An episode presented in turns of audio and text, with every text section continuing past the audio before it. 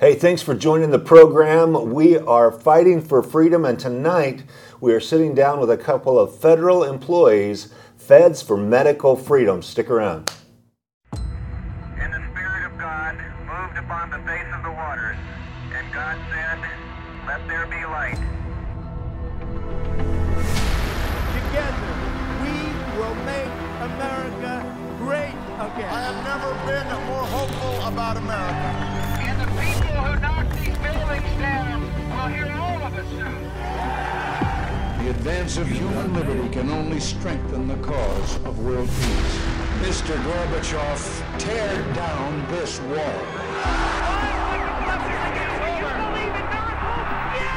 But because of the Watergate matter, I shall resign the presidency effective at noon tomorrow. One small step for man. All of God's children be able to My country tears of thee. Sweet land of liberty of thee I sing.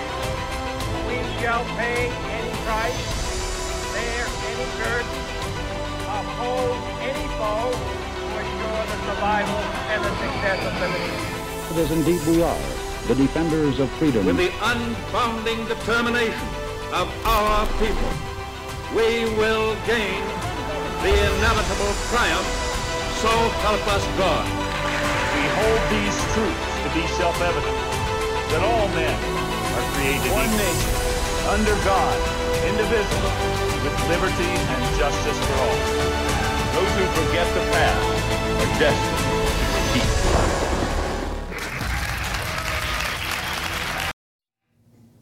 Thanks for joining us. We are living in unprecedented times, and today our guests are two federal employees that are coming together with a group, not only here in Ventura County, but nationwide, that is under pressure to have the vaccine or to lose their positions. Here we have Josh Hamilton. Josh, thanks for being here. Glad to be here. And we also have Raymond Alexander. Thank you, Raymond. Thanks, Pastor Rick. And we're going to just hash this out, talk it through, and uh, every opportunity we have to move the needle towards liberty here, we really want to. And we sincerely believe that uh, our body is the barrier where um, the government's overreach has to stop. Yes, that uh, we're why should we lose our jobs? Why should we have this vaccine mandate? And we'll, we can touch on the real danger of this pandemic and the risk reward that makes no sense in this whole situation. Even as we're talking about this, reading the um, uh, press release from the White House today that they're now going to put this pressure for 28 million children from ages 5 to 11, which is outra- outrageous So to me as a father and a grandfather when there's they're not they're not in danger and the risk reward it just makes no sense. But for you guys, this is your livelihood. This is uh, your careers that you are laying on the line uh, for this decision. And so we want to just get to know you briefly, take a couple of minutes, each of you, and to share uh, your resume, so to speak. This is who you, where you're working. Well, as much as you can share, you're going to share. And so, Josh, why don't you start us off? You're a federal employee. So, federal employee. Uh, been working with the government for about 12 years. Uh, was a contractor uh, for Jacobs Technology uh, to begin with, then got pulled over uh, to the government. Interesting enough, I was actually an import motorcycle mechanic by trade, and uh, threw out a hail mary when the, during the recession because I was underqualified when I left, and I came back overqualified, so no one was hiring. So I now I work for the government. Um, so I, I worked for out in China Lake, um, out for Navair uh, for about eight years as a engineering technician, um, testing ordnance and other things like that. Um, which is also a lot of big group out there as well. Talk about that, I'm sure. Um, and then now I work for NAVSEA here, um, and I'm an electronics technician, uh, which I've been here for uh, about three years, um, plus or minus, well, over three years. Um, and uh, was training to be uh, an OSIC on-site installation coordinator for uh, basically on some of our, our ships and things like that. Um, but due to all the stuff, I kind of switched positions uh, because of seeing I kind of saw what was going to happen. So now, uh, now I work in a lab with uh, a bunch of great guys, um, mix, unvax, and vax, and whatever, non, just awesome, awesome people. And um, it's basically my story in a nutshell as far as government service. Um, that's it, and it's uh, been a long, fun ride, and it's just it's, it, it kind of blows my mind that you know that the whole purpose of being government employee is that you know it's going to take an act of God to to can us, Mm-hmm. and uh, yet here we are, and uh, just I'm just baffled by even having this conversation. Yeah, and that you're doing a podcast about it. I mean, who would have foreseen two years ago that we would even be in this place? Because, like Yeah. you said, for most, if you get into a government position, it's uh, it's security, all caps, right? Correct, Usually, absolutely. normally, Absolutely. and, and not to uh, expose too much stuff, but you actually work uh, ordinances connected to.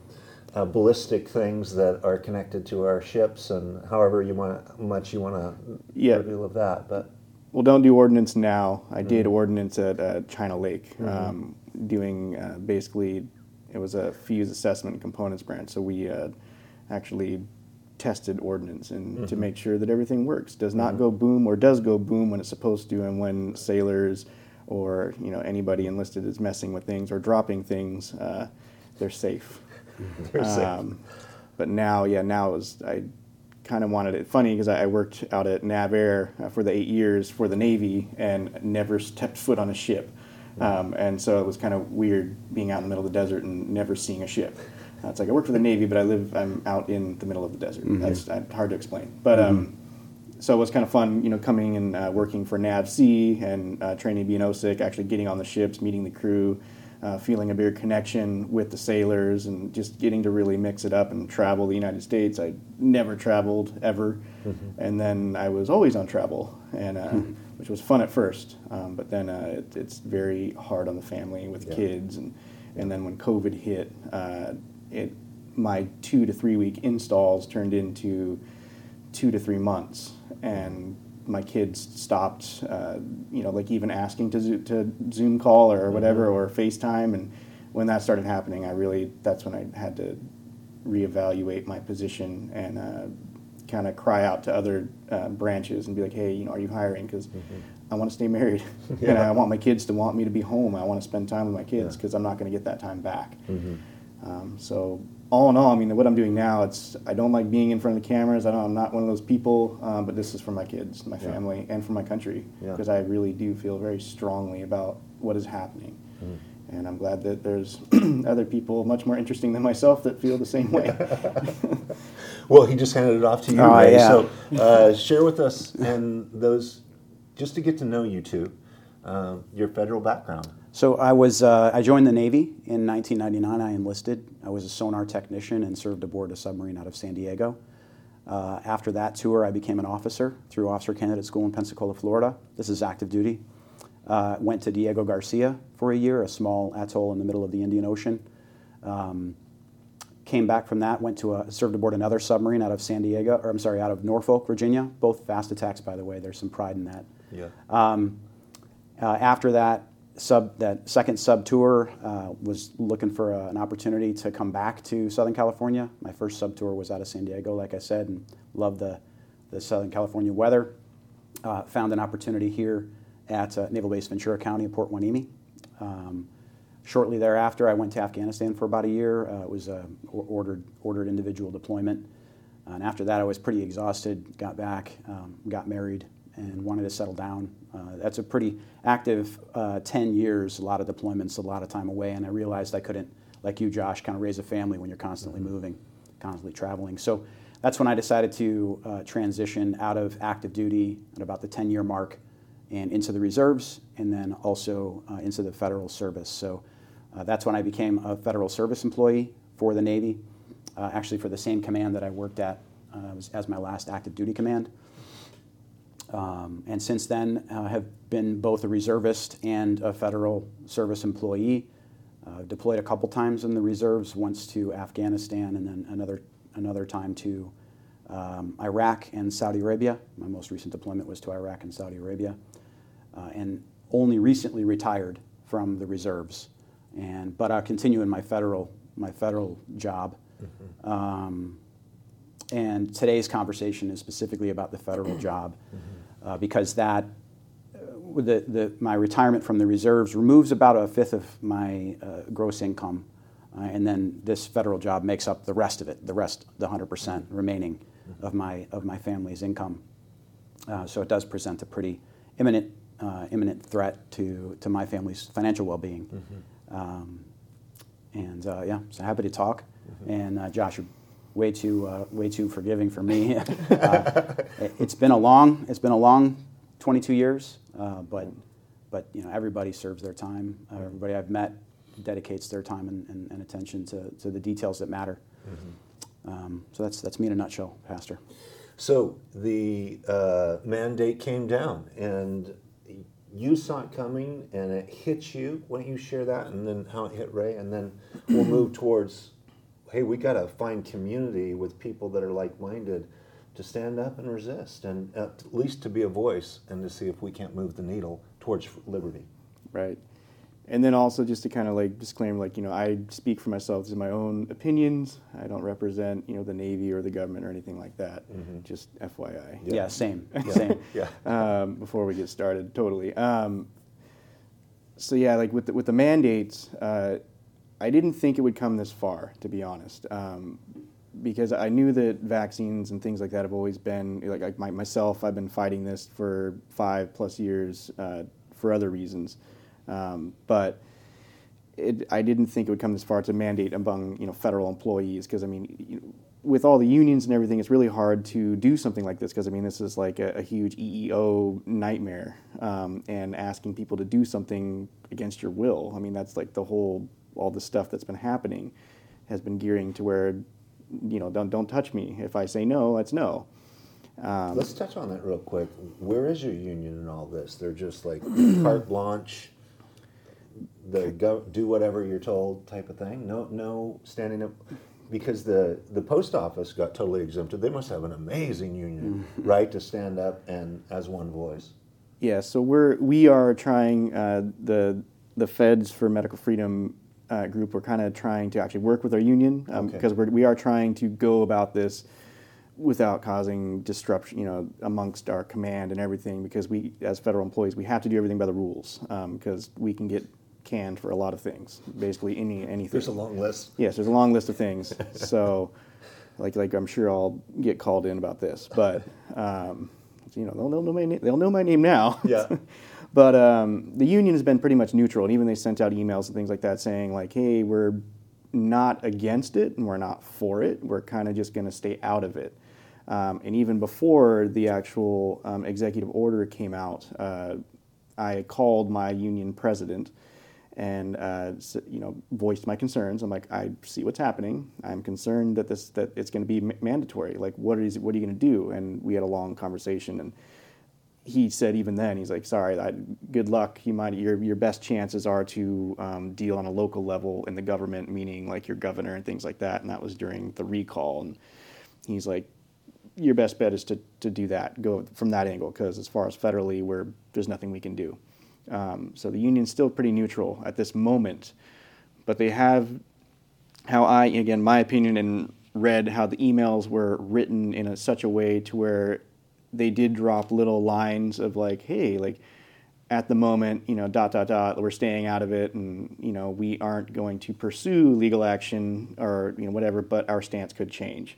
And it's like, okay, cool. So I took that as like a little drop of a line for help, and so I'm like, noted. We made a um, an appointment with the president of the union and went down, and the the other couple active guys in our group um, sat down with him and talked, and uh, kind of just trying to ask him like, how do we do? Can we put your you know your name on the flyer? Can we do this? Can we get backing? Can we get money? Can we how legally can we do it? Can we put flyers up around the base? What are the rules on that? Um, which we did, and they got taken down. We'll probably go into that later, but. Uh, so um, they're, they're, they are working with us, but they aren't really backing us yet. Um, it- we're, we're like today. There's a, a one o'clock or from twelve to one a meeting with our, our union, and you know I sent out an all hands message because again, I would love to promote our thing, you know, like just send an all hands message and take the slap on the hand or whatever. But I, we're in, we're walking a fine line here. Mm-hmm. So that's why we uh, the other guys suggested we go talk to the union. Maybe they can send out an all hands message. Mm. So they, they did, and so we have a, a meeting today as well. So I've been in like meetings for. Uh, I'm not, I do not like meetings, and I apparently am just in a never-ending meeting all the time, while trying to juggle work and everything, and you know not drop the, the ball amongst my teammates because it's you know we I deal with uh, production, so like you know we build stuff, and I'm in there trying to fight for my job, you know, which is okay to the rules according you know because I'm I'm trying to keep my career, um, but you know I I don't want to let down my team. Sure. Because you have work to do Yeah, as well as fight. I mean, you got two right two battles going on. and I feel bad, and, you know, and I talk to my team, very transparent about it. They've they've known my stance on this for a very long time, and uh, you know, a big shout out to them because I mean, my team's awesome, uh, my manager's awesome. I am one of the few and lucky that uh, they're all willing to work with me on this. Yeah. Um, they're not pointing the finger or any judgments. So like I don't have like huge complaints, um, but I have a lot of people in my group that are really getting hammered and. Uh, some of the things that they're telling me, it's it's it's really sad uh, that it's creating a lot of division amongst uh, all of us Yeah. uh, based upon our medical history. Yeah. So it's uh, you know we're we're feeling discriminated and even segregated in some cases, um, which is that I'm sure it'll and it's only it's interesting it's getting worse uh, as the the deadline is approaching. Because we keep getting messages, and the messages are getting a little bit more. The emails are getting a little more Intense. pointed, um, which I know that they're very careful, but we're finding that they're being less careful with even some of the words that they're using. That um, so it's uh, I mean that maybe that's good. Maybe it's all crumbling, and maybe they'll back off. But we just want to spread awareness. Yeah. I mean that's kind of the whole purpose of this is to so people know they're not alone. That's right. Because everyone that's came into our group, uh, well, Ray was he was awesome because like that was like uh, you know like you know someone of character and clout. You know, it's like cool. Like we can because you spoke before the church, and then uh, but even our little group, um, other guys that are in it, they just kind of were like you know they're they're just so blessed. You know that we're not alone, and you know they're- you guys are offering some kind of support. Um, at least we because we are being offered no guidance whatsoever. Besides, uh, here's the link to go fill your uh, either medical or religious exemption. And there's been no clarity on how to do that. What's who's going to be checking it out? Who's going to be uh, basically reviewing these things, which from the last I heard, and correct me if I'm wrong, I believe it's going up to the echelon two level. Um, so it's pretty high. Um, that's not just like your manager or his manager. It's like it's it's going very high, and it's like you know why? Like why? Who? Why is this this important for something that you know? It just yeah. Maybe you'll get into numbers and stuff because I don't want to say the wrong thing, but uh, uh, just from the beginning of all this stuff, it's been Twilight Zone, and Yeah. I just don't really know what to do. Um, And whether they're even going to honor any medical exemptions or religious exemptions. Correct. It went up the food chain, we'll see. and there's been emails that we've received that have said uh, basically um, discouraging to even uh, try to submit a religious or medical exemption based upon the numbers that we've gotten from the military when they uh, did the mandate on Right. them. And I even heard a, a number from someone in, well, someone else said like one in 500 was kind of like what the whole that what they're guessing will be uh, granted. Um, which that was kind of because I, I mentioned to someone else i won't mention names but asking where why did they change the definition of uh, exemption and exception which it seemed kind of sneaky. Uh, they because it's always been a medical or re- religious ex- exemption. Right. so it's actually an exception. And we're like well what, why would you change that? And i asked him and he said he thinks that the reasoning is because of the the data or whatever or the what they feel is going to be granted is the you know one out of 500 so you're uh-huh. the exception. But it didn't quite make sense to me but i did I okay i wrote it down Yeah. whatever. Makes sense they have some high value person. They're to they want the freedom to make the exception for them, but Right. it's not exemption across the board for anybody that has a Correct. in their conscience a conviction that they really don't want to do this. And how long is the exception for? I mean, if I'm not exempt and you're just giving me this exception, well, Yeah. how long is am I? Till your project's over, till right, and that's what even again with all the again like with our group, like we're not uh, anti-vax or anything like that. I mean, it's because even people that are fully vaxxed or partially vaxxed or whatever part of my team, you know, they're starting to realize that like, hey man, you're you're part of a subscription service now um, because you you've gotten either the, the one and done or the Pfizer, or the Moderna, and you're going to get the two, but now there's the booster coming out, and it's like, well, because as per this mandate, it says you have to be fully vaccinated. It, doesn't really mean well. What does that mean? Well, it means that you have to be fully, meaning both doses or the one and done. But the one and done loses its efficacy based upon all the numbers and everything, just like the Moderna and Pfizer. And it's like, So in six months, the pressure will be there once yeah, you it's like, well, now you're not fully Right. vaccinated anymore. So here, you've already signed up. Go get Yeah. your next one. Right. Ray, did you see this coming? How'd this hit you? Uh, how'd it hit your office? Did you have the same kind of support? He's got a team that's understanding, and we talk to a lot of people depending on the political atmosphere of their offices. It's either, you know, that attitude that we hear so often. Now we have the epidemic of the unvaxxed. They're as dangerous as uh, Governor Newsom says, as a drunk driver hurtling down the road, endangering his neighbors. Yeah, so misleading. So misleading. Uh, so I, I work at a, a separate command than Josh, and we don't have a union. None of our employees are unionized. Um, we are a sort of executive uh, headquarters command, so most of our folks are white collar, and when you get into that, it's rare to have uh, unionized white collar That's positions. right. Yeah. So that's usually the labor forces union. Yes. And then uh, management is out of Yes, the sir. union. Yeah. Yes, sir. Um, and uh, so I, I, my peers have essentially avoided the conversation. Um, I feel free to bring up my concerns at, at, at executive level staff meetings. Um, have never felt shy about sharing my opinion, which is generally based on factual data. Um, and so I feel confident in bringing it up. Um, perhaps because of, of my position, I'm not confronted directly. The argument, it, it doesn't create an argument, uh, but people tend not to talk about it.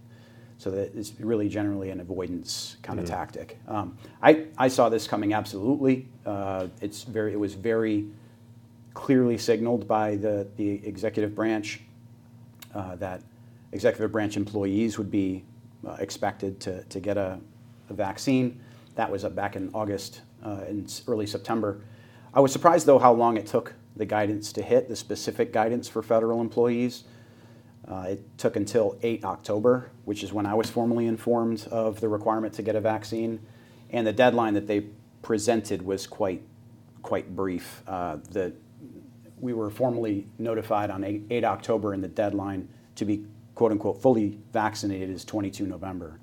Which, if you back off, you know, you work from that time back, it gives you until about the uh, November 8th or so in order to have your, your, first, your first of the two dose series.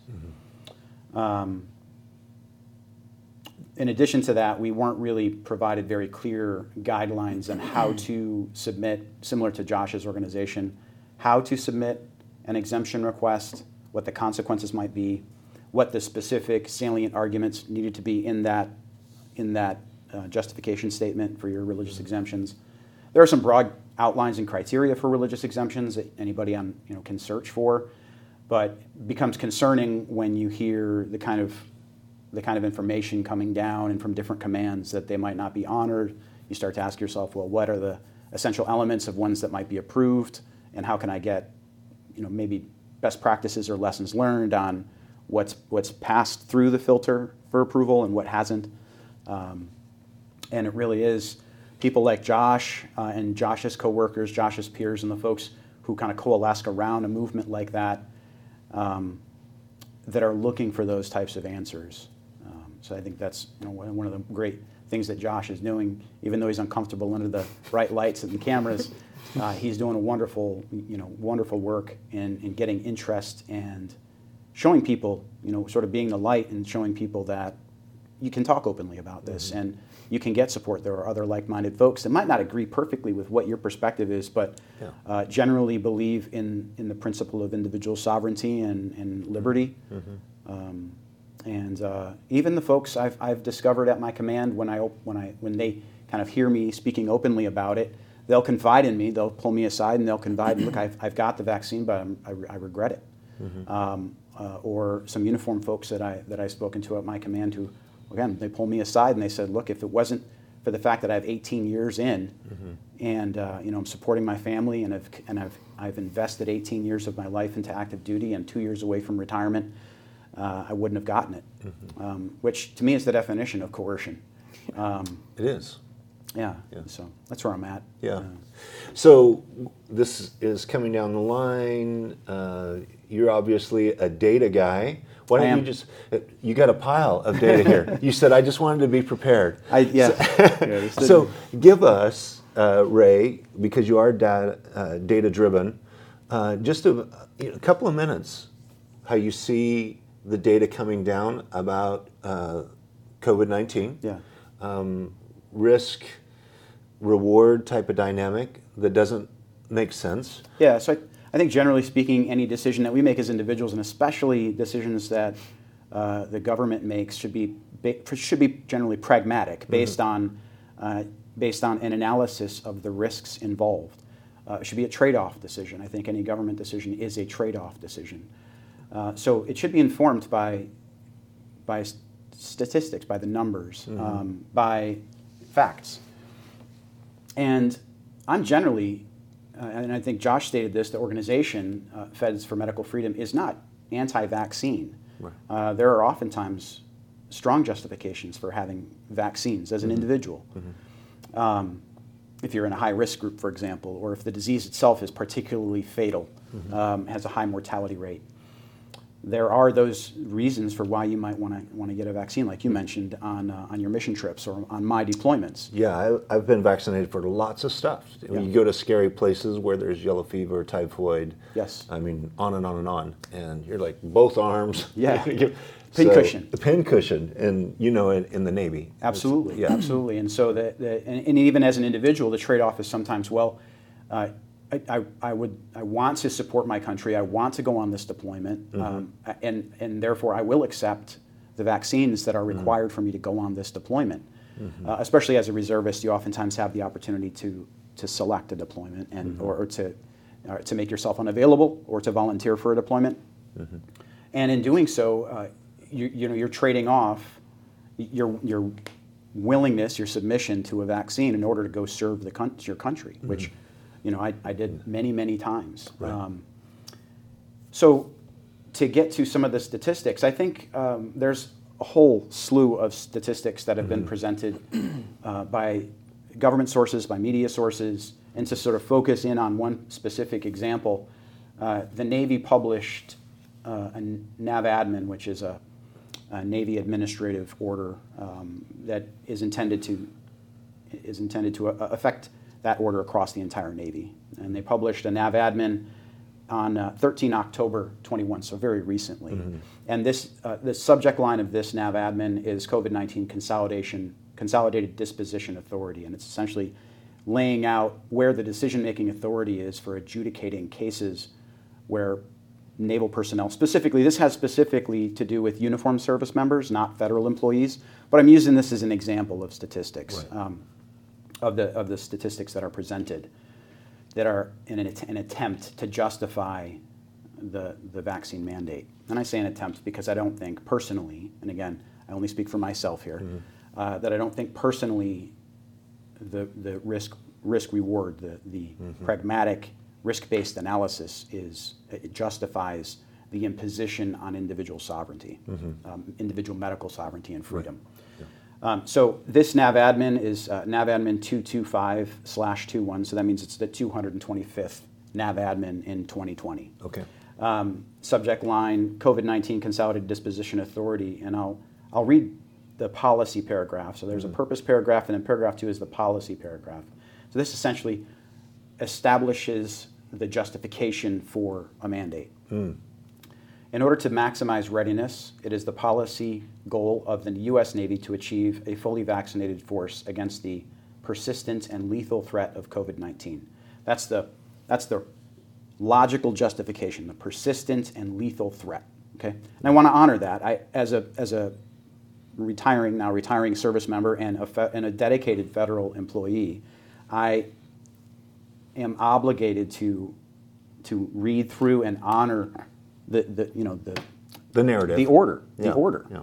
um, and uh, down a bit it, it then goes into some policy and makes some references uh, specifically as to who this order applies to or is directed toward and then paragraph 2b it it references um, a statistic where it states tragically there have been 164 deaths within the Navy family due to COVID 19.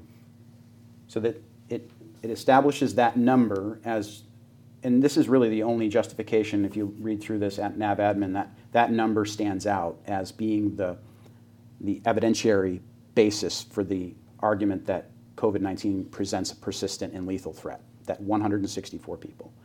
And that might be a very big number if the population size that it's refer- referencing is small.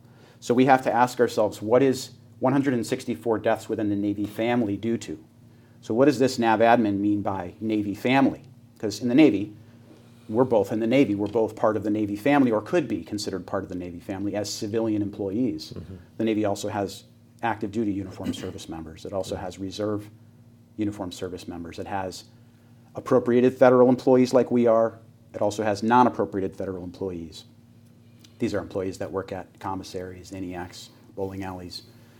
Uh, it also has contractors, a significant population of contractors, and it also has dependents. So if you include all those population groups, then it's a massive population. It's a massive N, right? N equals a massive number as the denominator for that 164 deaths. So in order to understand the scope of that 164, you need to understand, well, what's the population size that it represents? Correct. And two, what's the time frame that it's talking about, that 164? So I felt compelled to dig down into those details. And if you look at, in, in order to define what the Navy family means in this, in this order, I, I looked at the Navy COVID 19 website. So this is from the, the COVID 19 website from, that's published by the Navy. And there's a table on that website that reports the current status of COVID 19 hospitalizations, recoveries, deaths, and cumulative COVID cases in the Navy. And the military line item, the, the line item that reports for the uniform military is 14 deaths. So I knew that that Navy family wasn't referring to uniformed service members specifically. Right. For civilians, it's 102. For dependents, it's five. For Mm. contractors, it's 42. So if you add all those up, it's 163. So by Navy family, this order means the entire Navy population. It means military, it means uniformed service members, Dependents. dependents, so Yep. wives, children, um, adult dependents. So what total number are we looking at, Ray? So, unfortunately, my job doesn't allow me access to the, the DMDC Oh, okay. system of record. Okay. That is the sort of the current and precise answer on that total number. But if you do some research, you can find official websites that give you an approximation. Okay. So what I figured was um, that total number is 1.222 million, and that accounts for mil- uniform military. These are Navy numbers because these are Navy specific statistics. So military is 145 or 345,000. Um, that's active component. 58,000 reserve component. 205,000 appropriated fund employees like Josh and I. 44,000 non-appropriated fund employees, 102,000 contractors, which I think is actually an underestimate, but that was from a congressional report, and 467,000 dependents. Add those up, and it's about a 1.222 million. Okay. And then if you, if you, as- to establish the time frame, I went back and the first reported U.S. COVID-19 related fatality was 9 January 2020, which was 643 days between that fatality and the publication of this NAVADMIN. 643 days. So if you take 164 deaths which are all tragic, of course. Yeah. Um, on an individual level, of course. If you take 164 deaths and divide it by 1,222,000, you get about 13 deaths per 100,000. And it's important to, in order to compare apples to apples, if you want to look at other fatalities, uh, other causes of death, they, they tend to be number per 100,000 Mm. per year. I see. So divide that uh, 164 by 1.222 million, and you get 13 per 100,000 COVID related fatalities in the Navy family, Mhm. which already ranks below the 10th leading cause of death in the United States, which age adjusted is suicide, unfortunately, and that's 14 in 100,000. Then, if you annualize that number, it becomes seven per 100,000, which is half as likely wow. Yeah. as the 10th ranked age adjusted cause of death in the United States. Yeah. My inclination since the beginning of, of COVID has been looking at these types of numbers. Um, they're all available. Uh, of, of course, most of the numbers that I'm able to have been using are the CDC numbers, which, you know, if I, I was a biology, biology major in, in college, I have a, bio, a bachelor's degree in science and biology. And you know, you're always skeptical of the information. You always want to drive down and really understand where the information is coming from. And so there is reason to be somewhat skeptical of the CDC reported data in that they are, they are COVID related right, deaths. Mhm. So it's difficult to pin to, to pinpoint exactly how many of those deaths would have would have happened anyways, Right. regardless of, of COVID. they died with COVID, but not from COVID. Correct. You know, that's subtle distinction. Yes, Yeah. and so it's it's it's difficult to tease that out. So I used CDC data um, with that understanding, and even if you do that, the the risk from COVID nineteen still ranks below the at least below the third and fourth highest uh, leading causes of death in specific age groups. When you tease it out Yeah. based on specific age groups, which I did for myself as a, a healthy 45 year old male. Mhm. I looked at the CDC statistics. I pulled out the, the mortality rates for a for, healthy 45 year old male. And I decided for myself that it's, it's worth not getting the vaccine. It's worth accepting the risk of getting COVID. The likelihood of me getting a fatal case of COVID is very low relative to other causes of, of death. And so I made a risk based decision, as I think every individual has the right to do.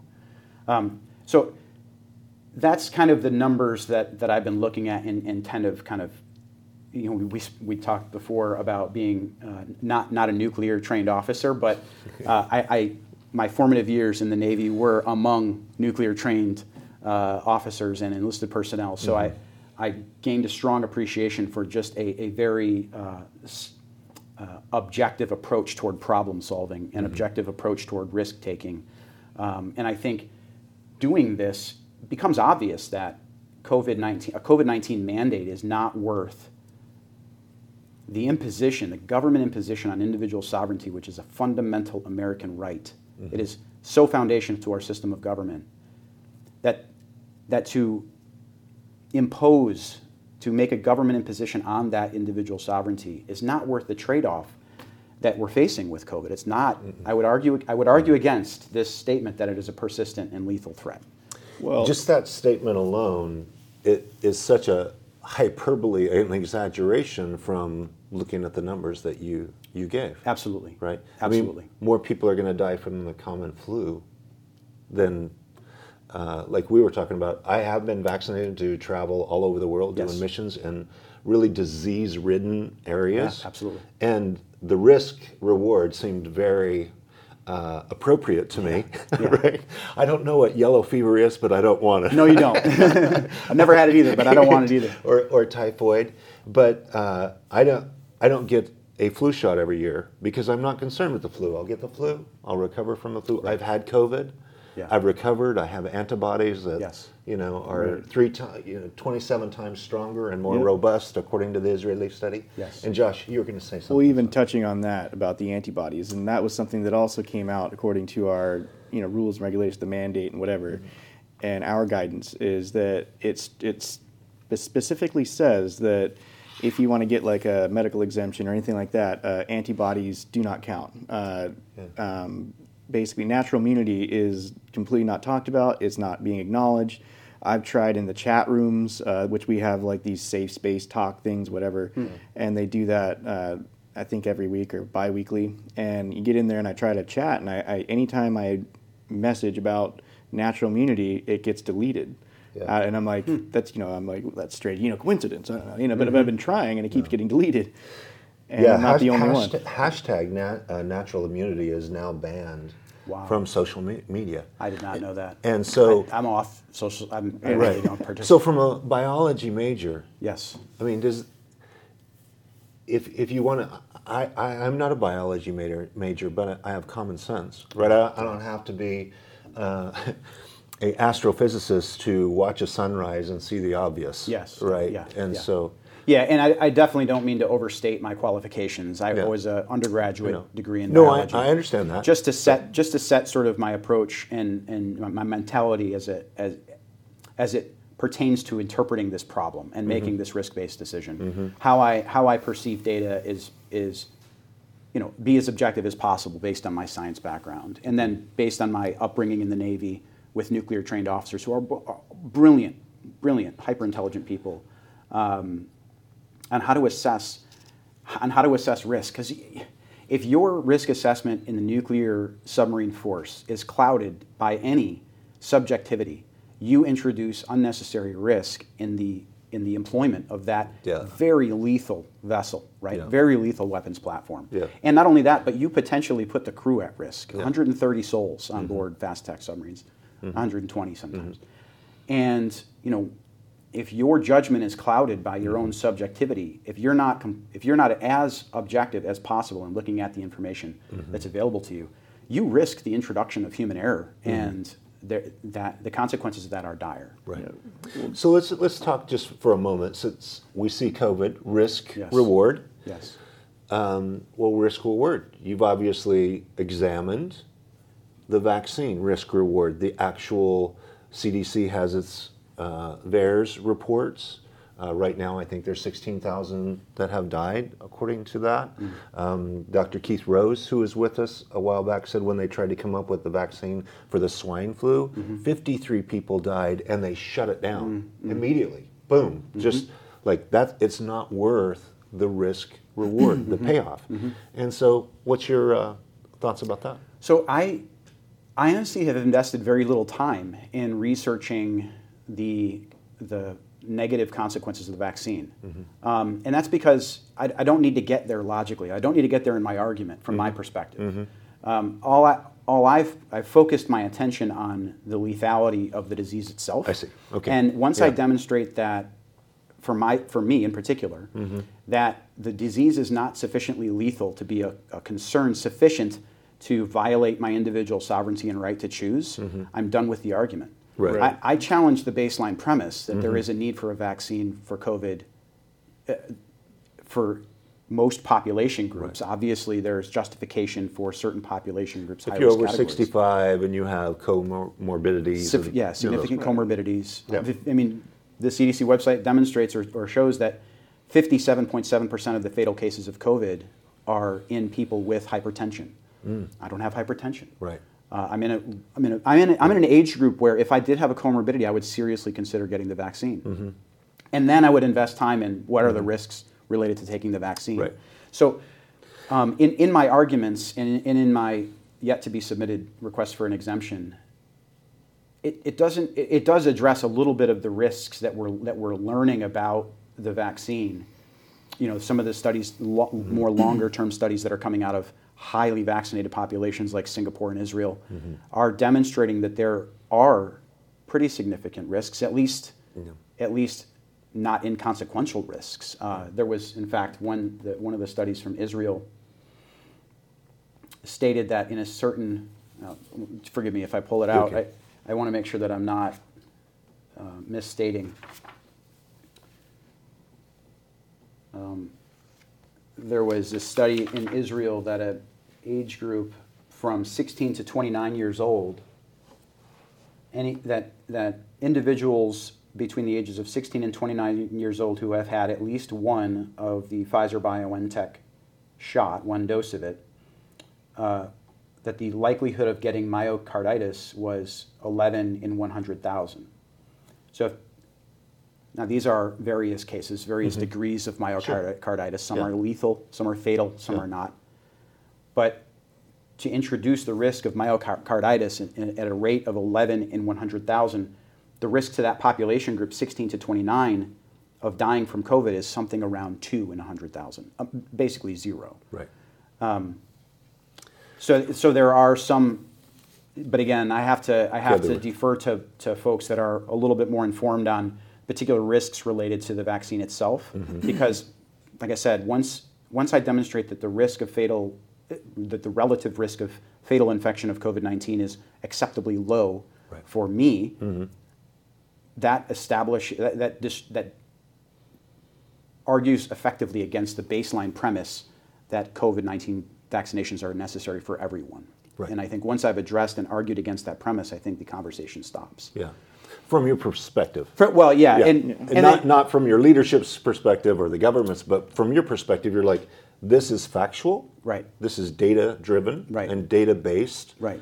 And it seems lo- a logical conclusion would be that there's no pressure for me to take this. Correct. Right. And, and, it's, and especially if you weigh it against, if you weigh it against the trade-off, Yeah. which is the violation of my individual freedom, Freedom, yes. to choose Yeah. whether or not I, I need this this vaccine. Right. So it's the it's the trade-off argument. So it, there is a two-part argument. Your premise is invalid. Yeah. And it's it's not, or at least it is invalid for somebody in my my case, and therefore, it's not worth the violation of my individual sovereignty. I'm sorry, but I Yeah. will not get it. That's right. Yeah.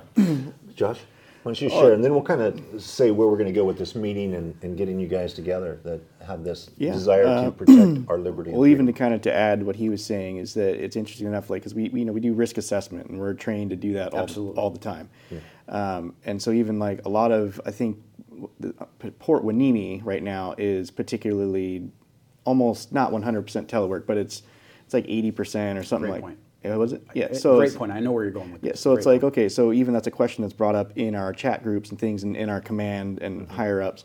It's like they keep asking if I'm teleworking, do I need to get the vaccine? Mm-hmm. It's like I'm not going to be around anyone. I'm going to be in my pajamas, working from home at my you know drink coffee on the beach or whatever. yeah. Why do you have to be? 80%? 80%? I can't remember what the number is. I because it keeps changing because Yeah, we're, so we're we don't. You know, I don't know the numbers exactly either, but it's a lot. during demonstrated during the last 12, 14 months, Sure. the Navy has uh, the Navy and federal workforce. In fact, workforces across the United States have demonstrated that that there is you can still be productive and effective from Yeah. working from home. Um, and keep going. Sorry, Josh. I don't yeah, want to stay the exactly. I mean, because when I was uh, training to be an OSIC, uh, I would, I would go into the into the office and you just you walk around and you're just basically wasting time. It's like, why am I here? so a lot of these people are now working at home and, and it's working very well for what our particular base does because we're, we're mostly on the ships or in front of our computer. So it's like you can do that at home. So these people are asking like, why do I need a vaccine? And it's I'm not going to be around people. I'm not going to be anything. I'm not putting uh, you know like as far as fleet readiness. That's where the whole this whole thing goes. It's like we need to be have fleet readiness, but I'm not going to be in contact with the fleet working if I'm doing logistics or if I'm doing you know like whatever it is I do at home for the Navy, mm-hmm. unless you know then OSIC whatever. And that's why I changed positions because like I saw this coming and mm-hmm. I am going to be directly in contact with the sailor. So. Mm-hmm. That, yeah, so that's to, a, to- that's to a different describe risk. what Josh is talking about, there are folks at Naval Sea Systems Command, which is his command, some whom go to sea and interact with uh, uniformed service members on vessels, and there's other parts of his staff that don't do that at all, Right. and that and that can be accommodated by an accommodation is a very important word that can Correct. be accommodated by working off-site or by minimizing interactions. And- it's a wonderful point. Thank you for bringing that up. Yeah, up. and there's no, it's just across the board, get vaccinated or you're going to get punished. Yeah. They've been very clear on how they're going to punish us, but they're not. Fire you. Yeah, and even that has been, uh, after talking with HR, is they're even shortening that up because, again, you know, it takes a, an act of God to fire a federal employee, but it's like, they're shortening that time, like they're, and that, and that's still, you know, there's no guidance. What are they're just things that we've been told, um, but it's, it's just, it's nuts. Um, Well, yeah, I agree with you. It is. It seems. It seems borderline insane Yes. to not acknowledge the last 12 to 14 months of accommodating folks Right. working from home with COVID. eh, with yeah with right with with the risk of COVID At its highest point. yeah, at its highest point, and and there's been rel- and it's not a leading part of the conversation, which which is either you get the vaccine or you submit this sort of low low probability uh, request for an exemption, and no discussion of the command's willingness to accommodate, or at least that's Yeah. that's not in that's not in the letter that was given to me. And don't you feel like in this uh, this environment, a very if you are a logical, rational, uh, data-driven person, like I personally am, um, you and you're getting the this rhetoric and this pressure. You're like, where is the cognitive dissonance? Right. In in nowhere in this chain of command that people would stand up for what is true, what is right, what is provable, what Well, they're, they're it's just a political narrative. Yeah. It- I mean, it's well, just. I think it's there. Yeah. I think I think people see this. I think I think it's obvious to most to most people. At least I hope it is. And I know that the folks that I speak in confidence with, it's obvious. Mm-hmm. Um, some some haven't gone down the rabbit holes that I've gone down, but but it's generally received well when I talk about in an, in an understanding way when I talk about the risks and, and you get the head the head nod yeah but I've got 18 years in or I've got 16 years Right. in and it's coercion. It's not facts or science. it's not It's just- acceptance of the, yeah. of the baseline premises that it's required and even in leadership I, st- I think that there is um, a, real, uh, a general understanding that this is something that, that they have to do to move on with their careers and to move on with Yeah. you know, doing what they think is the right thing and uh, supporting the, the, the uniformed services. It's a, it's a, tr- it's a tough trade-off. Um, and, I, and I don't fault them for, for making decisions, the, the decisions that they do, sometimes to get the vaccine. I don't, absolutely don't hold it against anyone for making that decision. But I do think that there's broader recognition than I think we, than, than certainly people are willing to let on to, that there is a resistance to the, mm-hmm. to the mandate itself, not to the mm-hmm. necessarily to the vaccine, mm-hmm. but to the mandate itself, which is another important point I think for, for feds for medical freedom, Yes. is that the group is non-judgmental when it comes to when it comes to your vaccination status, Right. and, and we, the group um, welcomes folks who have gotten the vaccine, Sure. but who stand, want to stand up for medical freedom. I mean, board- we need their help. I mean, Yeah. we need Absolutely. everybody. I mean, I think that's one of the strongest voices right now. hey, I chose, with my own volition of will, Yes. to receive the vaccine, but my friend Josh does not want to, and so I'm standing with him in solidarity of liberty. Yes. and I think that's a powerful message. Absolutely, Yeah. absolutely. Yeah. And that's even something that uh, my coworkers have asked me, even personally, like you know, like what is it about it that you don't? Why don't you want to get it? Mm-hmm. And like, are you afraid of it? Are you, you know, like what is it? And I'm like, it's, I'm not afraid of it. Like, I mean, to be honest, I, you know, I'm in that group to where nothing will probably happen. Yeah. Anything. And I'm like, but it is. It's it's the the mandate and the overreach that I disagree with. So just out of principle alone, I feel very compelled to not get it. And then, of course, due to other things and other data and whatever, and to my sincerely held religious beliefs, like mm-hmm. I truly do not want it. Like I have that is a true statement as well. So it's mm-hmm. like there's two things, and it's like, mm-hmm. but even for other people that are not religious or have a medical uh, accommodation or whatever, it's like, where do you draw the line? It's like you know, I if I go down and I lose my job and whatever, and then somebody else gets, you know, they they get it, but then they don't want to get the third or the fourth or the fifth. That's why we, why we are here, um, because the, we, we don't see. I again before you know, and you saw this coming down the pipe, and it's like even those people that have gotten the two vaccines or the one or whatever, they're like, yeah, I, I don't. They're starting to wake up and see. You, There's no like limiting okay, they're they're listening to me now. Like okay, fine. Like we understand you don't want to get it, but we mm-hmm. see that there is no end in sight. That's the thing I don't think people get. It's like, okay, whatever, I'll get the I'll get the jab, let's move on. But it's not the end because it's now opened a door. Yeah. And I think that that's why the principle to for some some people's career, they're going to choose to fight and die on this hill and go find another place to work Yes. and pay their bills another way because this intrusion, this tyranny over your body is the gateway. It is, you know, if we have the marijuana, the gateway drug to harder things. Right. This is the gateway drug, so to speak, to tyranny Yes. uh, and socialist communist control of a populace that, uh, to me, is worth the fight. Whether you've been vaccinated or you're not vaccinated, if people don't see that their liberties are being stripped away, um, they just got to wake up. Yeah. Because it's not the end. it's what I'm saying is it's just gonna like it. The, they're is going to continue this to have is- the boosters, right? Yes. It's like this is literally the beginning, and it's it's it's like you know just you know hold on here you know here we go, and if if one if we don't stand now, when are we going to stand? Yeah. And it's like with with the mask thing and the distancing thing, and even with that, you know, I don't like the face diapers, whatever, but like. Mm-hmm. It didn't. My, it bothers my wife more than it does me. Like I will, I will wear the thing. I will uh, respect people's space. Mm-hmm. You know, I'm not going to get up in your bubble anyways.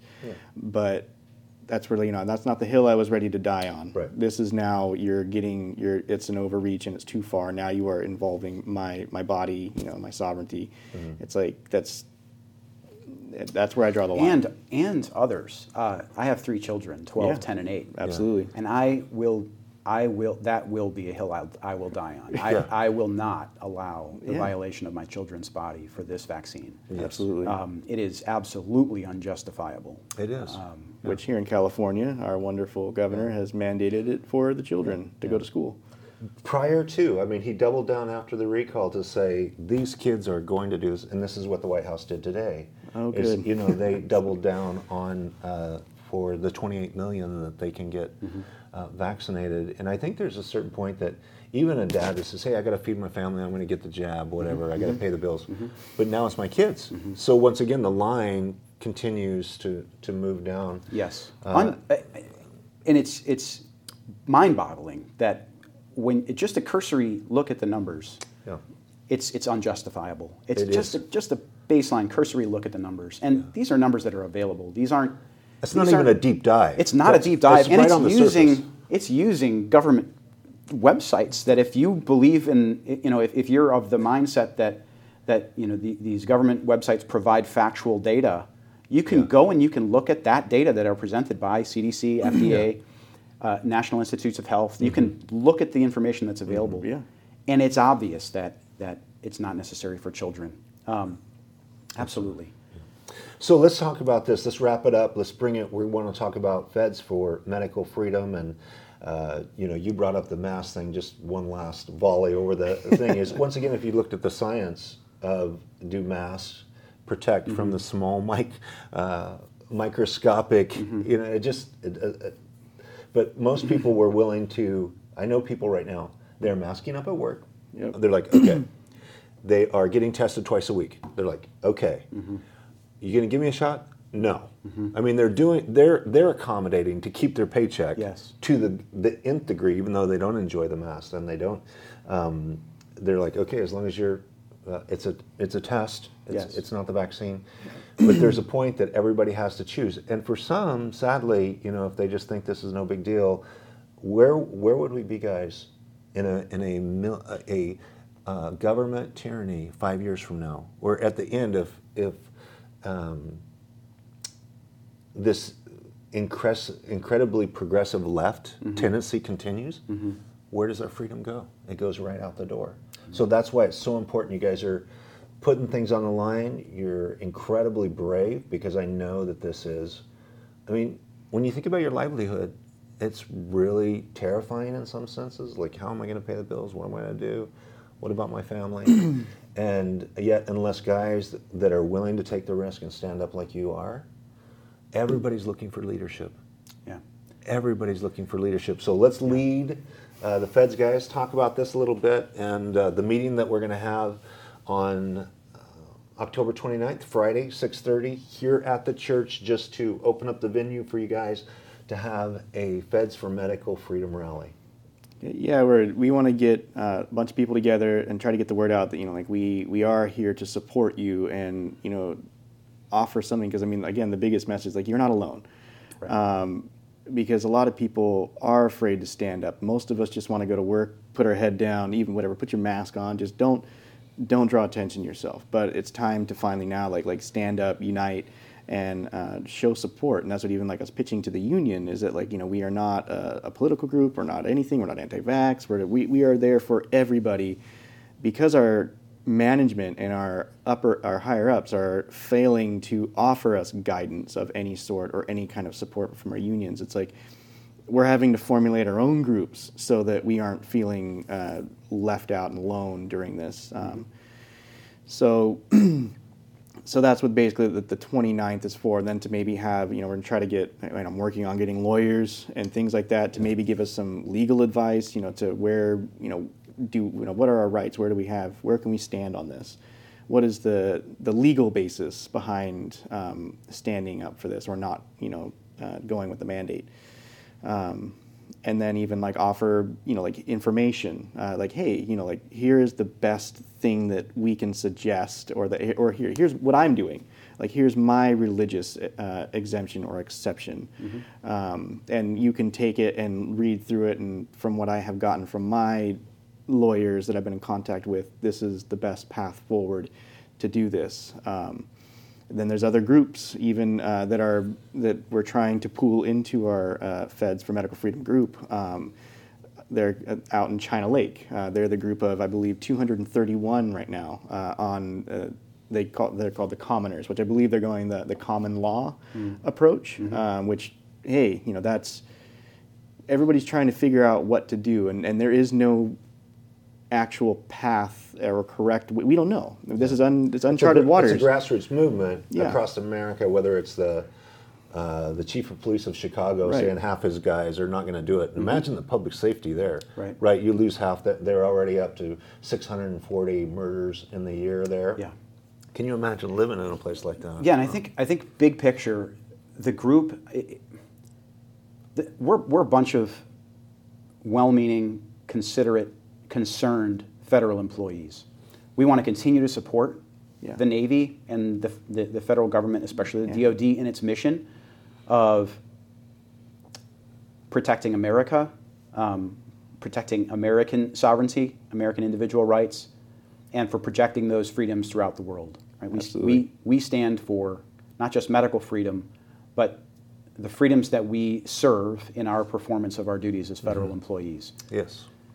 And all we ask, all we're asking for, and with this group, I think all this group is asking for is to respect the individual sovereignty for which we fight, for which we represent.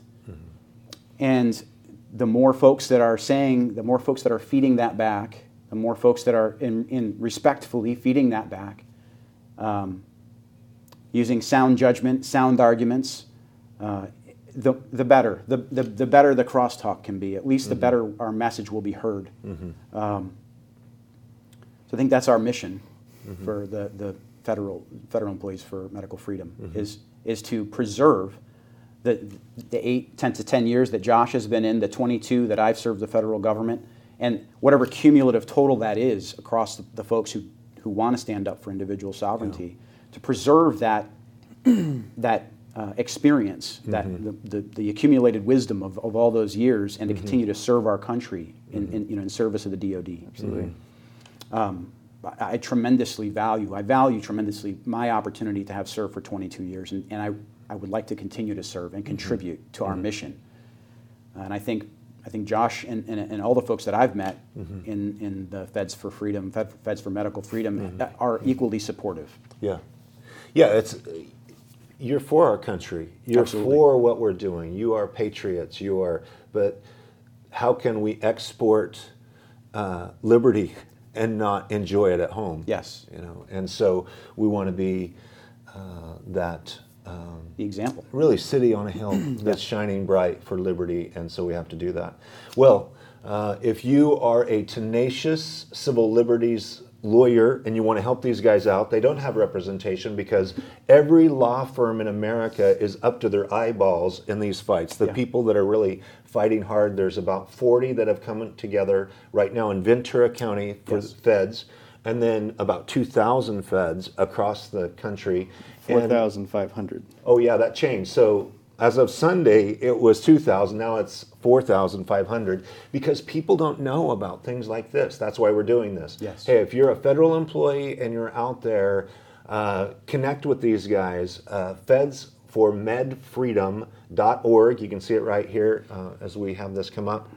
And then come on October 29th, 6:30 p.m. at the church, a freedom rally for federal employees. Thank you guys so much for not only uh, sharing your hearts, uh, serving our country, and being really Yeah. um, heroic, even though it doesn't feel heroic. It feels like, hey, I, I feel like I have a gun to my head pushing me out into the spotlight to do this, in the sense that uh, most conservative patriots want to work hard, love their families, Yes. and take their kids to soccer Absolutely, practice, yeah. and they don't want to be fighting this fight.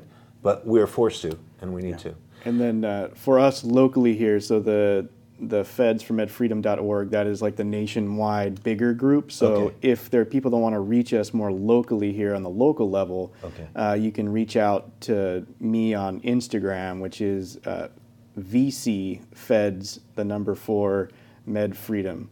Um, and you'll find us on there, you know, whatever. But that's you know because we're trying to how do we get in contact with people? Because again with the teleworking thing it's like you know i can go flyer up the whole base and you know make people angry but not really anyone's going to see it because we, we are distanced and we are pushed apart and isolated from one another. So people that are at home that are doing these things it's like they, they have no way to know. so that's this is kind of our, our sos you know and uh, because we are trying to reach people that are at home teleworking. So that's one way to reach out to me. I'll probably get flooded, whatever. But you know, I'm not sleeping lately, so. Well, Pastor, this- Pastor Rob, thank you for the opportunity to, Yeah. to talk. I really appreciate the conversation. It's it's so exciting to see um, people stand up and the business opportunities that are uh, people that are in business are doing the same thing with Brave, and uh, parents are going to school board meetings because they want to stand up for liberty and what's being taught in the schools. So unless citizens act responsibly, we deserve the government we get when we don't get involved. We have to step up. Hey, uh, thanks again, Ray. Thanks again, Josh. God bless you guys. Until next time, if you're a Fed, join these guys and fight for freedom. God bless. Hoorah.